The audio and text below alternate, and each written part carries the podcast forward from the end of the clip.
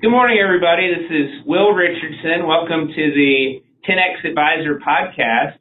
Today, I'm really excited to be here with Colleen Bowler in Texas, and I'll give you a little bit of background on Colleen.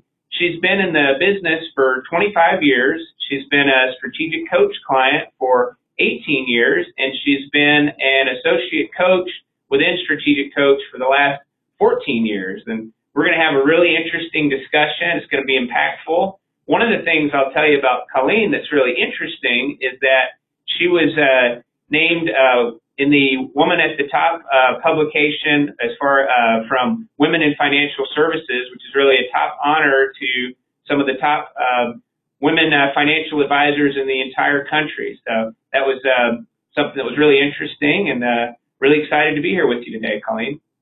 Thanks, Will. I really appreciate you doing this. This is fabulous. Definitely. Well, one thing that I thought was interesting is how you've got this ability to turn something that others may perceive as negative or at best neutral and make it a positive for you, and how you differentiate yourself from others. So I'd be curious about, how do you think about today this uh, D O L rule that's upon us now? Oh, I think it's fabulous, actually. Uh, what did it went into effect June the ninth, and I, I don't know. Um, I believe everybody that is listening to this podcast, that piece about putting our clients in their best interest. I, I don't know anybody in our, the, in our circle, in Strategic Coach or other advisors that we know, that don't already do that, number one. It may be a little bit more paperwork for us, but I think um, similar things have happened in um, the U K and in Australia, and many advisors got out of the business because of the, um, I guess, what more paperwork, more um, issues that you have to deal with. But I think it just makes it better for all of us that really love our clients and want to create value in their future. What, what a great place to play. More advisors are going to get out, and then the good advisors will be strong.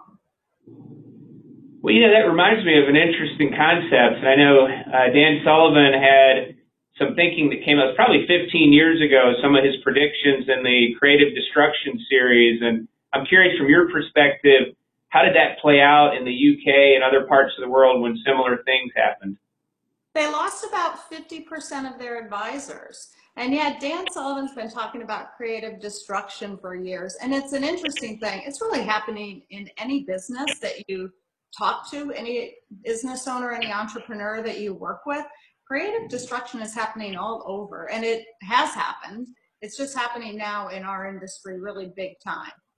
So it's almost like you, you've seen a preview of what happens, and, and you've, you've had the last uh, fourteen, fifteen years to position yourself in a way that you know where you're bringing value, and you can differentiate yourself from what other people are doing.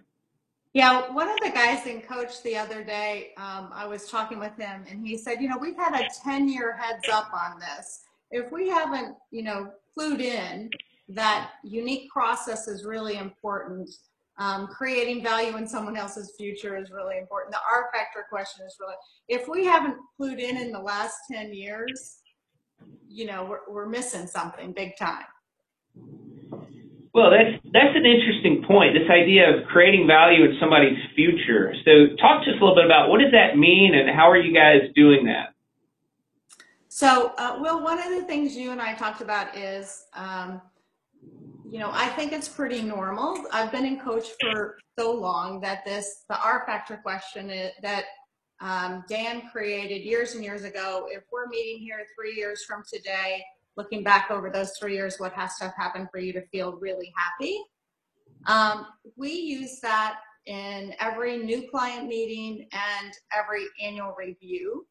And we kind of switch it around just a little, just like I think everybody in Coach, you know, we've got our tools, and then we as entrepreneurs change things as we need them. Um, usually, if I was meeting with, with you for the first time, I would say, you know, Will, it's so great to meet you. I'm so glad Curtis introduced us, which he did, and he's just such a great guy. Um, so let me ask you a question before we get started that we ask everybody that we meet with. And uh, if we are getting together, let's just say it's five years from today. So when would that be? June the tenth, right? and two thousand and what's twenty-two? Oh, that's right. I do financial planning, but okay, forget that math. um, but looking back over those ten years, what has to happen for you to feel really, really happy? And for me, that's our first question when I meet a new prospect. Um, and they usually talk, husband and wife, each one separately. They usually talk for about an hour, hour and a half. And that's our first meeting. You get all the information. They talk about themselves the whole time. Um, it's a very different, it's a very different relationship from the get-go. When I started into business, all I talked about was me. Um, that's where I got my confidence from, right? It was all the, you know, the C F P and how our team worked and all that stuff. Uh, I think Dan says it best, you know, let them talk about them and it builds a relationship in their future. You know if you can add value or not. You find sometimes when you first ask the question, is it, does it take a little prompting for them to, to get started and, and really start to share, or do some of them just really just start going for a whole hour? Some of them start going for the other. Sometimes I think the most normal question is, you mean about my finances? And I'm always like, no, about anything, right? Because if they only want to talk to me about their finances, which has only happened twice in the fifteen years I've been using that question, if they only want to talk about their finances, then it's a not a right fit for me, right? It's not a... If they want to say, well, all I care about is getting, you know, an eight percent investment return or something, it's just, it's not a right fit for me, because what I care about is helping them. Uh, one of my friends says, get them all the way home. Well, my job is to figure out what that looks like to them. And that's not just investment return. So if all they care about is that, then I'm going to help them find the right person. And that conversation is going to be fifteen minutes.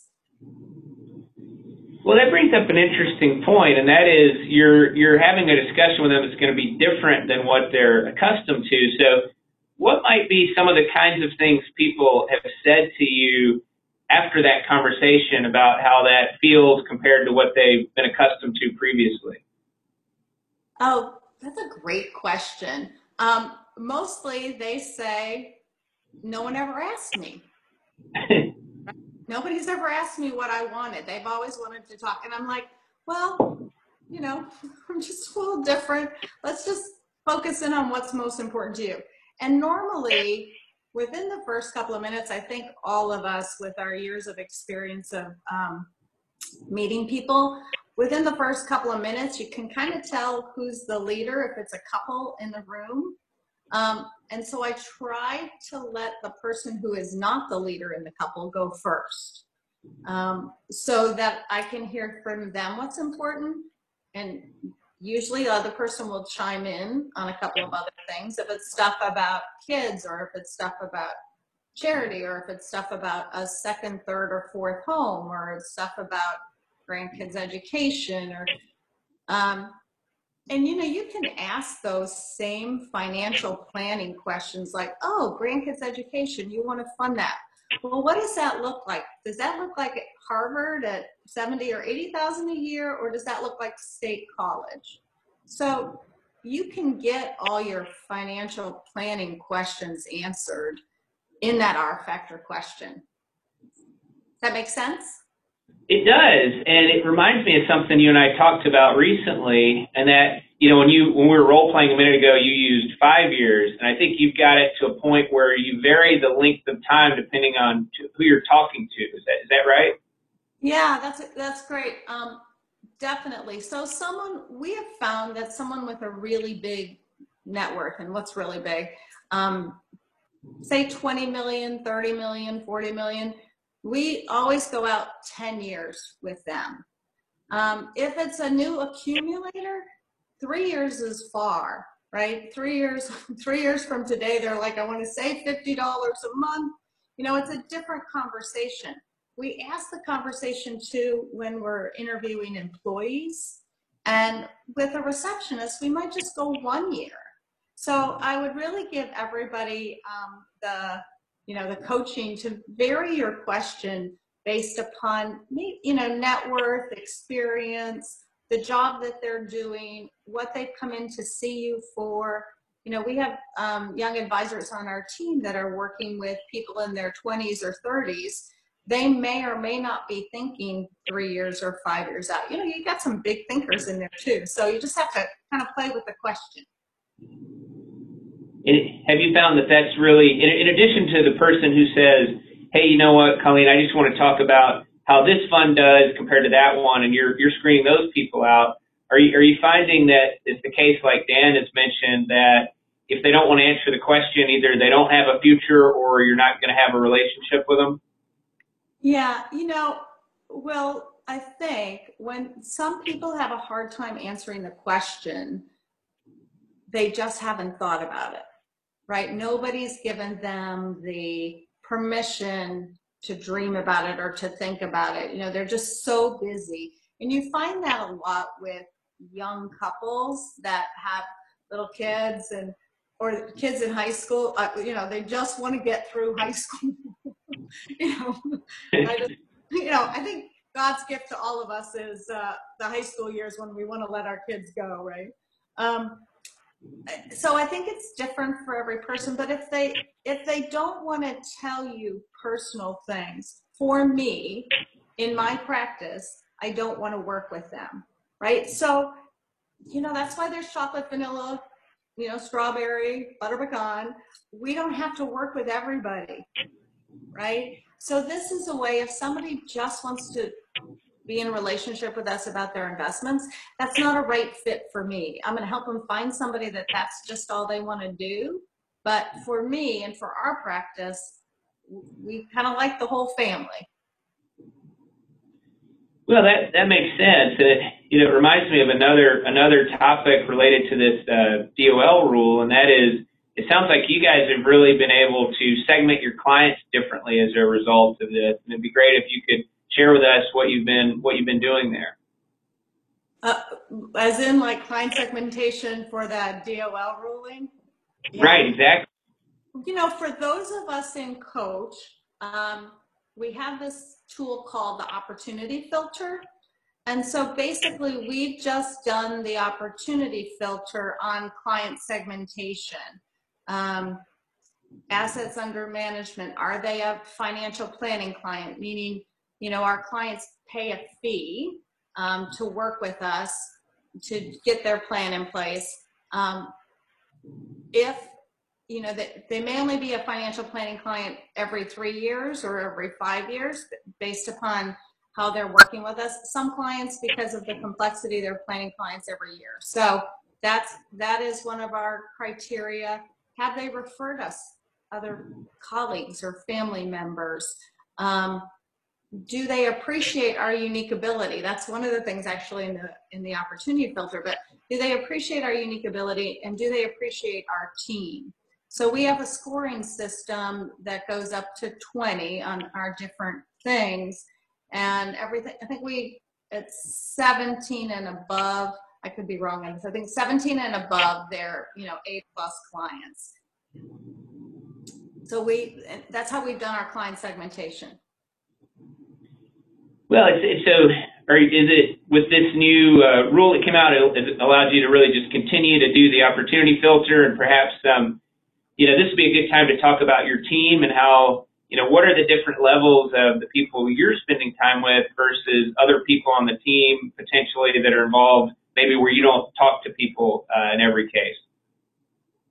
Yeah, uh, so my practice for me is high net worth clients, and they're mostly forties and above, really truly fifties and above.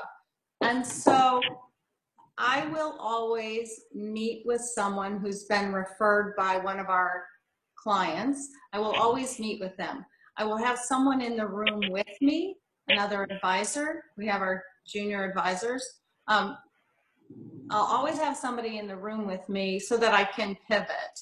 Um, the other thing is we've got a great guy who's got um, two young kids. And if I've got somebody that has young kids, I'm going to pivot to them right away because they have much more of a relationship, right? Or our clients that are in their seventies and eighties, you know, we're, as we do legacy planning, I might be there for the legacy work, the conversations about what happens with your when your parents were to pass away, and have those really rich conversations. But then another advisor on the team might be working with them one-on-one on their own planning. Does that make sense? It's a divide, yeah. and, it's a divide and conquer. I think one of the best things I learned in Strategic Coach was to really focus in on my unique ability, you know, unique ability, passions, superior skill, never ending learning, and creates energy for you and those around you. Um, I don't love financial planning. I don't know if I should say that really loud, but I don't. I don't love financial planning. What I love is figuring out what the clients want to have happen and getting that done. So we have great people on our team who love, love, love investments, or who love, love, love um, keeping everything organized. Um, I ha we have great people on our team who, you know, think life insurance is the best thing since sliced bread. So I really appreciate that. And when I talk about team, I talk about our own internal team, which is about five to seven people total, depending upon um, what's going on at the time. And then we do a lot of joint work. We talked about that earlier. We do a lot of joint work with advisors whose specialties are life insurance and estate planning and um, investments and long-term care and whatever, because um, I can't be the best at everything, right? If I try to be, when I, when I first started in the business, everybody was like, get as much business as you can.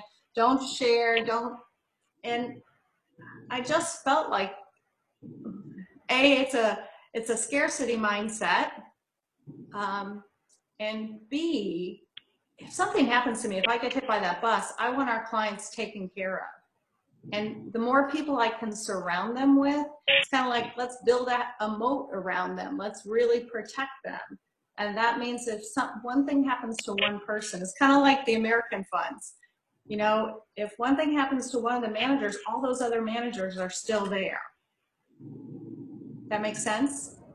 Yeah, so you're building, and you've built an organization that allows you to focus on your unique abilities, and you've you've built a team around you that allows them to work on theirs, and, and not only that, then you're you're taking your capabilities as a team and as an organization and combining it with others that might have a different specialty, right? Right, right, right. And we actually had one of my colleagues, um, I'm under the Lincoln Financial umbrella, one of my colleagues had actually done uh, time. So he did client segmentation, and then he took a step further. He has a much, uh, you know, I'm a two three nine three on my Colby. He's like a six eight two four or something. Anyway, he figured out the amount of money that was being spent with those clients that were not in his unique ability, and by just divesting himself of those, he doubled his business, right? So it seems a little scary, but you know, work expands to fill the time allotted, and if you let go of those, others will come in that meet your your unique ability.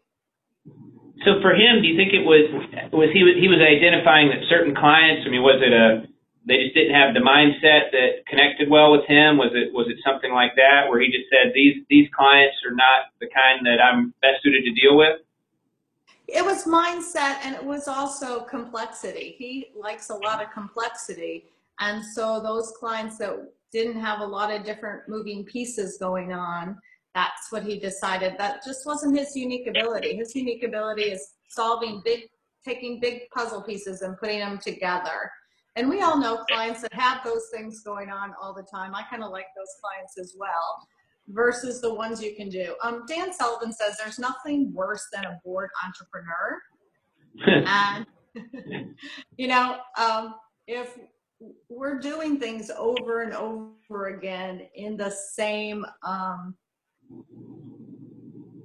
I don't know, and you know, in the same level, if we're not growing, we're going backwards, right? That's what ten X growth is all about, right? It's learning, it's growing. Unique ability says never ending learning. here's the deal. If we don't want to keep learning about it, then it's not our unique ability, right? I, I, I could care less if I learn more about investments. I, I just, you know, yet I have friends that have their C F A that are like, more, more, give me more, give me more. They just love it, right? Those are people you want to surround yourself with to protect your clients. Well, you know, it goes back to something you said a minute ago, the scarcity versus abundance. So one thing I'm curious about is, as you've narrowed your focus and as you've collaborated with others, has that led ultimately to more more business for you and all the other people that you're collaborating with? Yes, absolutely, absolutely. Um, you know, last year I was in my office about fifty percent of the time. We continue to have, you know, fabulous years, and, um, you know, this year we're on track for our best year. And part of it is because I stay out of other people's way and out of their unique ability. Um, it's very odd as a financial advisor, but I don't know how to do Excel. I don't know how to really do anything in our C R M system. I don't know how to input a financial plan anymore. Did I know that in the beginning of my career? Yes, but I've realized really quickly on, um, by not knowing how to do that, I can't meddle in other people's unique ability. You know, it was a competent or excellent skill of mine. And one way that I stay, we have this thing about stay on my side of the line. You know, I've got to stop myself from, oh, look at over there. I could do that over there. No, it's not your unique ability. But I know, I, I'm really, no, stay on your side of the line. And my team is really good. They've all been through team tools and, you know, the teleseminars, and um, we've got one that's going into team leaders. Um, they're really good at saying, yeah, get on your side of the line, right? My side of the line is meeting with clients. Um, and figuring out what they need and bringing the people in to help support them. Well, you, you mentioned something that, that sounds like it's been really helpful to you, and that is, you know, we, we have a certain language that we speak uh, within Strategic Coach, talking about things like impact filters and, you know, all these all this stuff, Colby profiles. You know, we say we say four numbers, and you and I know what that means, and, and, and now right. It sounds like saying your team knows what that means, and, and I'm curious about what that impact was before you were doing that compared to after, in terms of how how they're now protecting you and keeping you uh, on the right side of the line. Yeah, well, that's a great question. So, you know, for all of us, that protection to keep us in our unique ability is just so important. So before we hire anybody, um, we go through a process, and Strategic Coach has their their hiring process that you can get on the line online. Um, we Colby everyone and we StrengthsFinder everyone before. I'm the last person to meet with somebody. So we know we Colby right fit the person, because, you know, I love people, and they're going to come in and tell me, oh, I'm really organized and I'm really good at systems and I'm really, you know, and then they have a two, three, nine, three Colby like me. 'Cause, you know, we, we like to hire people that are like us. Right. And I, I know there's no way in heck that they're going to be able to do that stuff, right? But I really like them. um, but that's not helping them, right? Um, when somebody is operating from their weaknesses instead of from their strengths, it's just no fun to come into work, right? So those right fit team members, I think right fit team members are even more important than right fit clients, right? You can lose one client, but if you lose that really good team member, you know, it's a real focus of ours, is making sure our team is is a right fit, and then um, that we also take good care of them. Now, do we make mistakes? Absolutely. I, we just brought somebody on, and we have a ninety day probation. And after forty-five days, everybody knew it wasn't a right fit. And, and that's where I'm saying the, the person said, I come in, I'm working from my weaknesses. So, you know, you're, nobody's perfect at it. It's, the, it's that honesty that comes from it, because they see everybody else is happy, and they don't, they don't want to stay in a company where everybody else is happy. So, Colby, um, right fit for hiring, and also StrengthsFinder. Uh, those two things we have found really, really important. And then within the first year of anyone being on our team, they um, go through the team tools workshop at um, Strategic Coach, because even though I am a coach, it's kind of like being a parent. You know, you could say something to my kids and, and they'd listen to you, but me, yeah. no, not so much. We could say the same thing and they're like, eh, that's mom, right?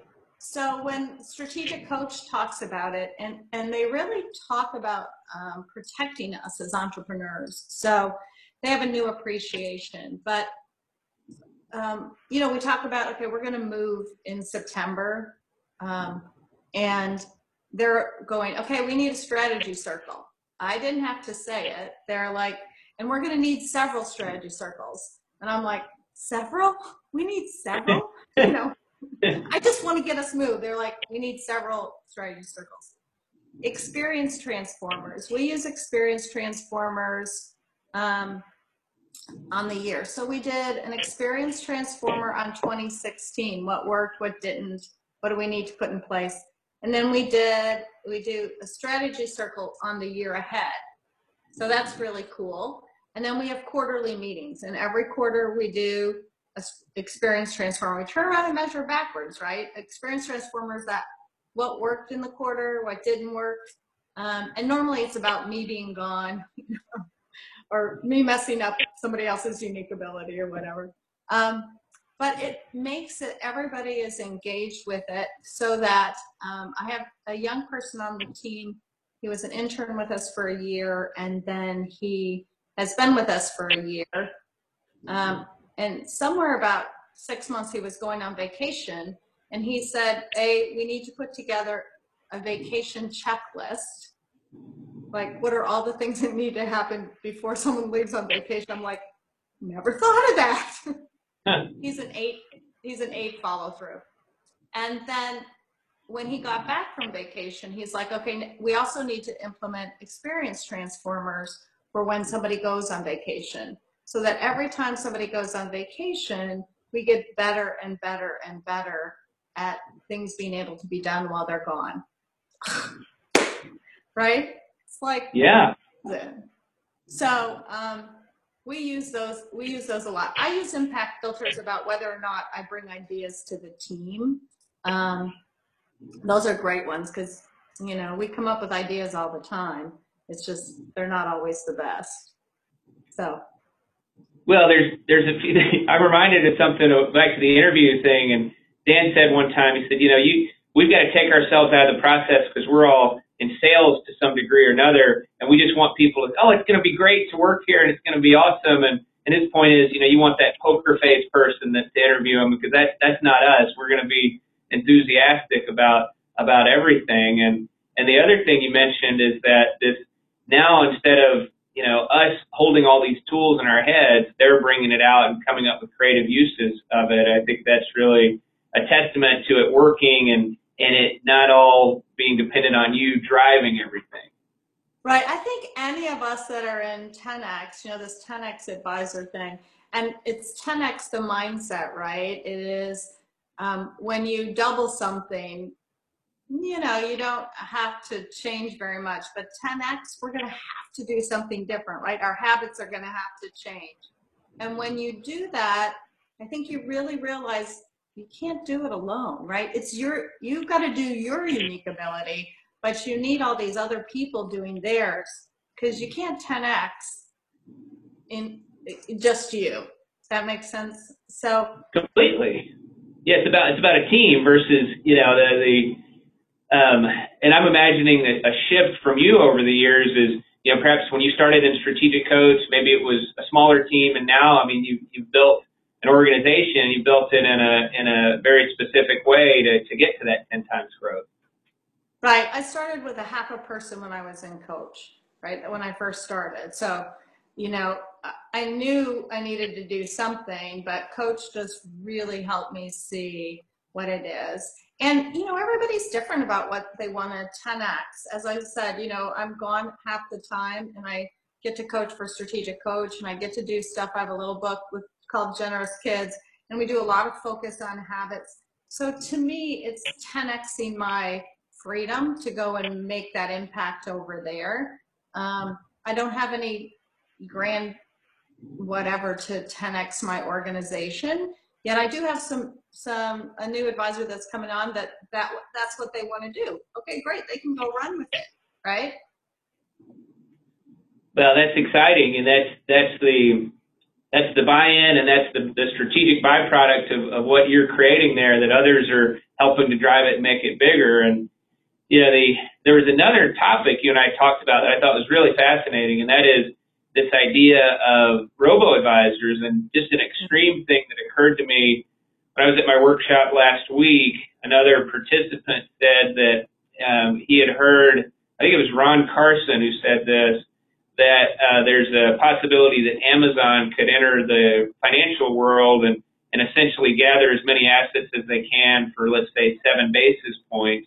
And all they want is the data. They want all of our information. And so, you know, I think the point is what you and I were talking about is, how are you finding the opportunity to continue to create value for clients when there's uh, the, the asset management piece could, could almost be free at this point?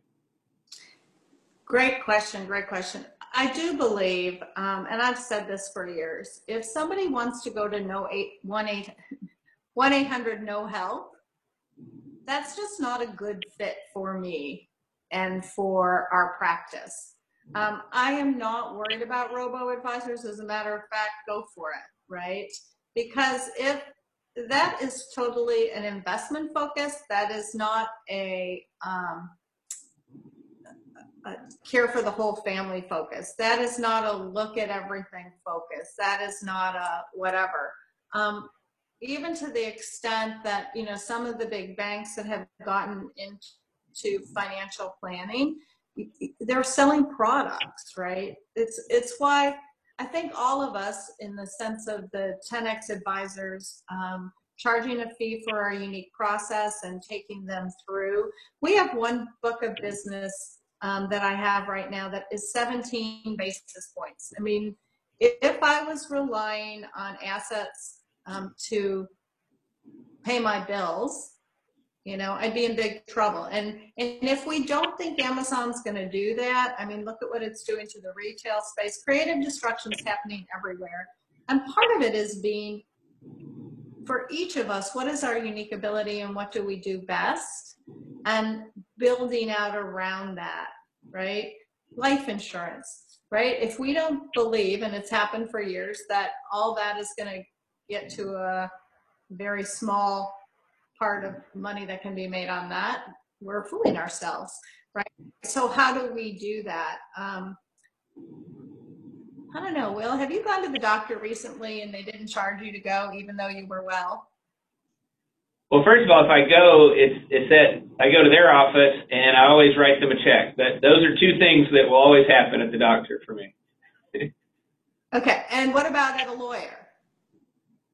Uh, that would that would be the same. You know, we may they may not do anything, or uh, but they're going to charge some kind of uh, retainer or engagement fee or something. Right. So it's the same thing for us, right? I don't have any pushback when we talk about a planning fee. I just don't, because, you know, if somebody, we just had somebody that went to the bank, and, you know, they had several million dollars, and I said, what did they charge you to look over your situation? And they said, oh, no, it's free. It can't be free. And I always say, you know, people need to put their kids through school. They need to feed them. If it's free, what do you think is going to happen? Right?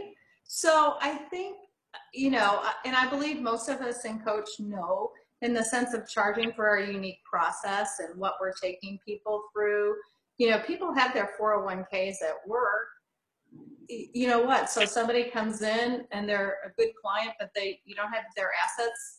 Then what do you do? Not charge them? No, you charge them a, a planning fee. So, I mean, I, I think that, I mean, maybe it would be the best thing for the industry, right? Because if products go away, then really people that are there to create value in people's future will be the ones that are still standing, right? It's kind of like in the real estate industry in two thousand eight, two thousand nine. Our people in coach who are out there creating value are still, still there, doing great. Well, it, there's a bunch of stuff in there that I think is really relevant. One thing you mentioned is that you, you essentially have clients where you're pretty close to giving away the asset management, or maybe you don't have the asset. So when you think about it, this, this idea of, are you, do you have different levels of service, different engagement models in terms of what the planning fee is, or how do you, how do you think about what to charge people? Yes, we do. Based upon, um, you know, the scope of the work that needs to be done, there's a there's a different fee. And also based upon different service that needs to be done, there, there's a fee. And um, we, you know, are actually just finishing out our, our new level of brochure that goes and says it. You know, mostly it's just been me saying, okay, it's X amount of dollars. And we know within the office what the service thing is. But we're going to put it out there so people can choose. And, you know, I got that idea from someone else in Coach, that they're just like, you, you get to pick. It's kind of like concierge for physicians, right? Uh, you know, an internal medicine doc makes one hundred forty thousand dollars a year approximately now, right? After all that education, all that, and a lot of us in financial services, we have a lot of education behind us, a lot of things. So they're doing concierge services. Industry, we've got to change. Change is okay. The question is, are we going to be in front of the change or behind the change? And that's in any industry. And, and I think one of the things for us as ten X advisors is, how do we help our clients through that change? Because they're going to be changing too. And so in other words, we can be the change agents helping them through it versus responding to it. Right. Well, there, you know, it, I'm sorry, Will, what? Oh, no, go ahead. No, it reminds me about our conversation about habits. Um, you know, that, that Aristotle quote, we are what we repeatedly do. Excellence then is not an act, but a habit. To be a ten X advisor, your habits have got to be different than a two X advisor, right? So we really focus in on those habits and that mindset. And how are we growing and doing as individuals, as an organization? Um, everyone on our team does a one-year planner, so that, and at least six of them are work and a couple, three are personal, because it's such an important thing. They don't have to share the personal stuff, but I want to make sure that we're growing people in our organization, right? So it's creating value in people's future, both on the team and for our clients.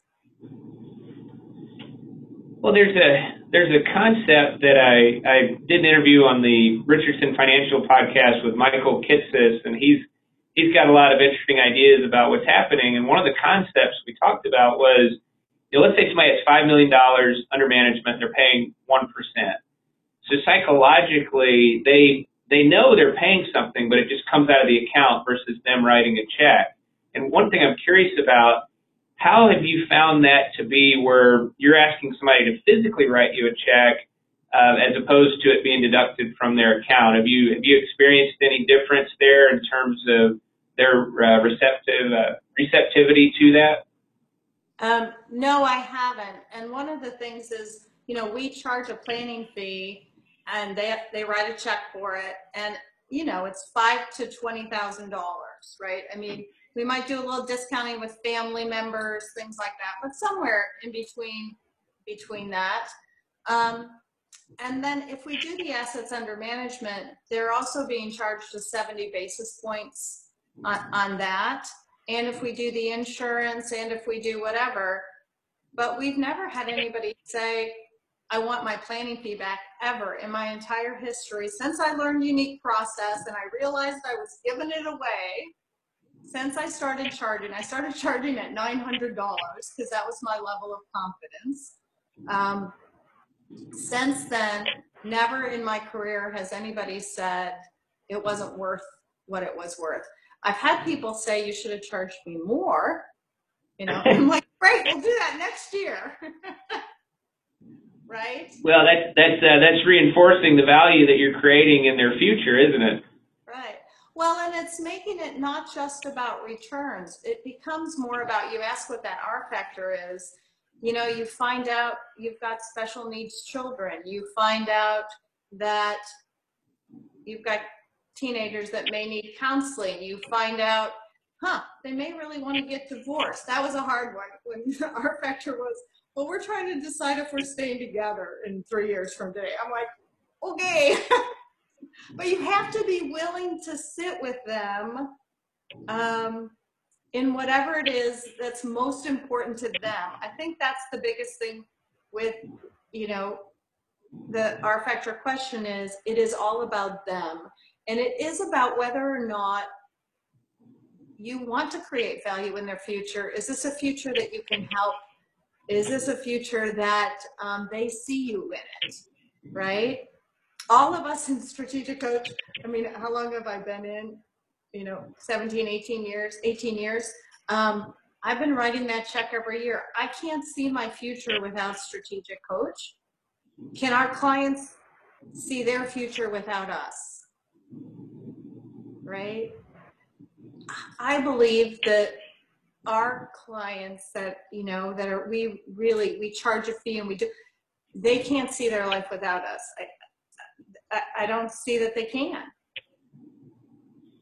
Well, you know, it's interesting. It's it's um, there is something about that, the, the different levels of Strategic Coach and how they how they structure that. And there's the new one that's coming out next year, the Game Changer program. And I think they've done a great job of um, really creating premium service models and different experiences. And, and that's exactly what what you've done. And one thing I'm curious about is, so when you were You were charging nine hundred dollars, whenever that was, and now there's the twenty thousand dollar plan. So in terms of the people that are writing the twenty thousand dollar check versus the people that wrote the nine hundred dollar check, are you finding that the twenty thousand dollar check writers are easier to deal with, or about the same, or harder than the nine hundred dollar check writer?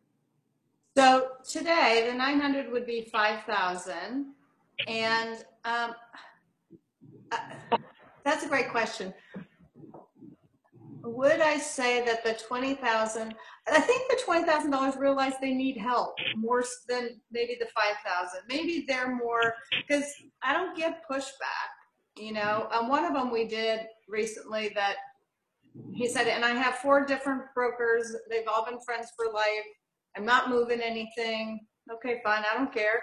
Um, And that was a twenty thousand dollars. And then like three meetings later, he's like, I have one question. I'm like, what is it? Because he's got really serious. He's like, how do I tell my four friends I'm moving my business? But that's what the fee does. It takes away the pressure, and it it makes it that you're on the same side of the table, because if you moved it or not, I'm still okay. Well, it, it, you know, you went back to something earlier where you challenged somebody and said, so you got that for free, and you and I know on the other side of that, they're going to want to sell something, right? It's like right. They're going to want to sell insurance or something, and, and for you, you're saying, well, you wrote me a check for twenty grand, so I'm just going to be here to help you, and, you know, if you want to move it over, that's great, and, and that's, that's a totally different place because you're coming to it completely objective because they've already paid you for your process. Right. And it also puts you on the same plane level as accountants and estate attorneys who you need in this process, right? The estate attorney is not going to say, hey, I'm not going to charge you. You know, they're charging five hundred dollars an hour. What are we, I mean, so anyway, it's a, it's a, yeah. it's, it's a good thing for all of us to pay attention to. But well, it's because we can create value in their future, right? It is, it is, um, they see what happens. They see what the magic is. The other thing is when they write the check, you have more buy-in, right? If I write, let's go back to a co- strategic coach. I've write, written my check. My butt's going to be in the chair every quarter or else I'm losing value, right?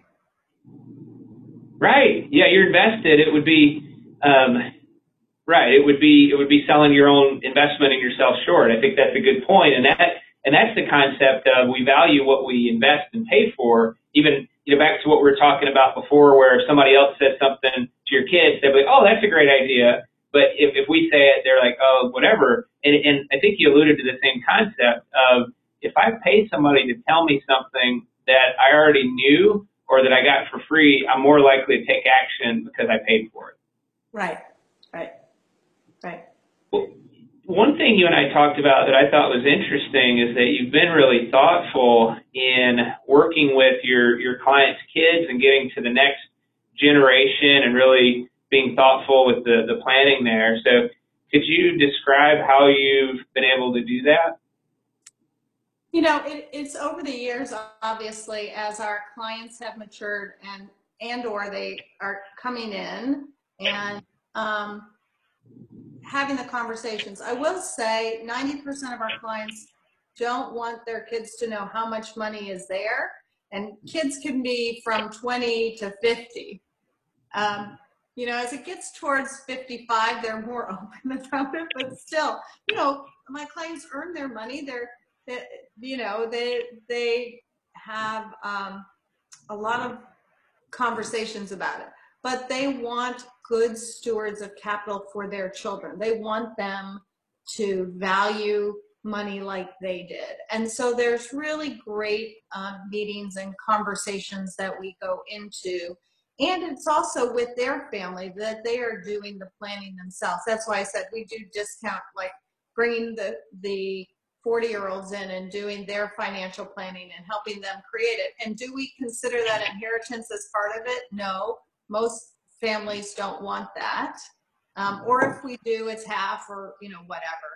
Um, so it's a it's a great way to fill out the conversations, and also so that if something happens, um, they're not in the dark. They're not totally in the dark. But we start um, in high school with doing um, investment conversations, so that we talk about what's a mutual fund, what's a stock, what's a bond, what's life insurance.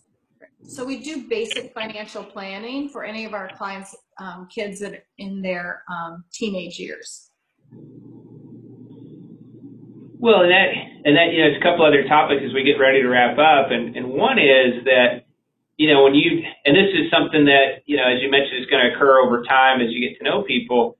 So the idea of having your um, ongoing, you know, review conversations once a year as opposed to quarterly, like some people do. When you when you think about the the process and the engagement, are are people renewing that every year and writing another check for the for the process, or how does that how does that work on an ongoing basis as you continue to work with clients? Uh, great question. Well, it depends upon the client, and it depends upon if we need to renew planning. If they're an investment client, meaning we have all their assets, and we're charging their seventy basis points, and all we really need to do is review their investments, then that's what we'll do, and we won't charge them an, a new fee. But every three years, I'm trying to be totally honest on this, for some really older people where it might be every four years or five years that we're updating everything, that everything's pretty much on autopilot. But normally every three years, we're going to update their plan. And for people with higher net worth and that have a lot of moving pieces, we update their plan every year. So at the end of each year, we talk about what do they want to do in the next year. And that depends, you know, if we update their plan, they're getting a different level of service than if we're just doing an investment review. Well, that, that makes sense. And, and so then if it was the person who doesn't have assets with you but wants to talk, then they're definitely writing another another check for that conversation, aren't they? Correct. Correct. Well, the, the last thing that would be helpful to, to talk about as, as we wrap up is, you know, with the collaboration that you're doing, I mean, I'm picturing people listening or watching that have heard of these ideas, but they just haven't gotten themselves to ask somebody to write a check for financial planning. So in terms of your ability to collaborate with other advisors, I mean, what would that scenario look like where somebody could work with you on a real life client and, uh, you know, and see how you guys operate? So um, I operate under um, the Lincoln Financial umbrella. So there are mm-hmm. people all across the United States that are um, in this group that we have, this top group that's um, the resource group that's about, mm, I, wanna, I don't know, maybe it's two hundred people that have so much different expertise, business owner expertise, you know, really high net worth. You know, if I've got a client that's worth fifty million, I, I, I, I need help. I want somebody else in there with me. I need to build that moat, or, you know, we're talking about what's their foundation. I need a moat around their foundation, right? Um, on advanced um, life insurance, on advanced estate planning, a special needs. I actually, um, there is a woman who has a specialty in special needs, not under the Lincoln umbrella. I brought her in, um, got the client to pay for her services because we needed an expert in that area for their, their um, grandchild. And also they helped them find a location that fit for them. So we've got to pay attention because um, clients want us to care about them and everything that's going on. I mean, we have a list, even like a plumber. We have plumbers that, you know, like when somebody's worth a lot of money, they don't really care if they have a plumbing issue, right? So that collaboration, you just naturally, C P As, accountants, um, you know, other people that have expertise, you just build it around them, and, and the client wins, right? And then everybody else wins because there's just such an abundance. Well, I love that, that back to that abundance mindset.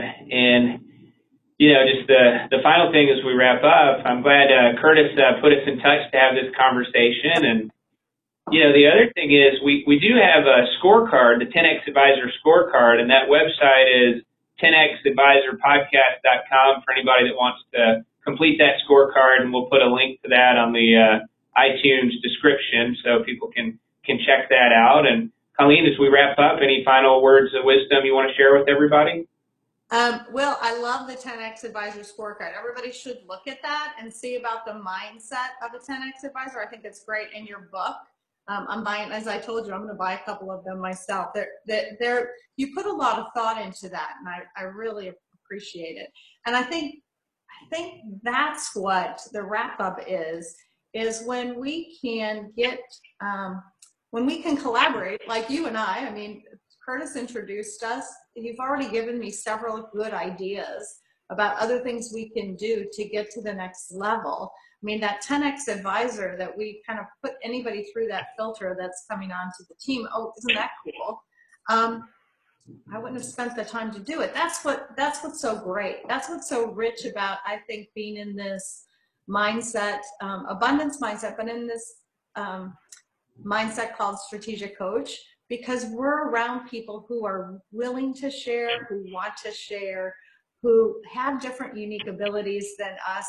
And oh my gosh, that, that's the only way we're gonna get there, right? That's how we play. It's just, it's just such a fun group of people and such a um, concerned group of people, because when you're around a group of people that wanna create value in other people's future, you know, it's magic, it's magic. Well, a lot, of, a lot of great ideas come out of that and these conversations, and that's why they're so much fun. I mean, every time I talk to somebody, I learn something new, and I've got a lot of great ideas from our discussion today. It's been it's been a lot of fun, and you know, the the book you mentioned, if anybody wants to check it out, it's called Advisor Successment. Um, I like to make up words, so it's advisor successment dot com. If anybody wants to check out that uh, that little book that I uh, I have out there, and uh, Colleen, thanks for uh, for being on the on the show with us today. Thanks, Will. I really appreciate it. Yeah, and as uh, always, if anybody has any questions, don't hesitate to call us at four one five, five seven four, six six five nine.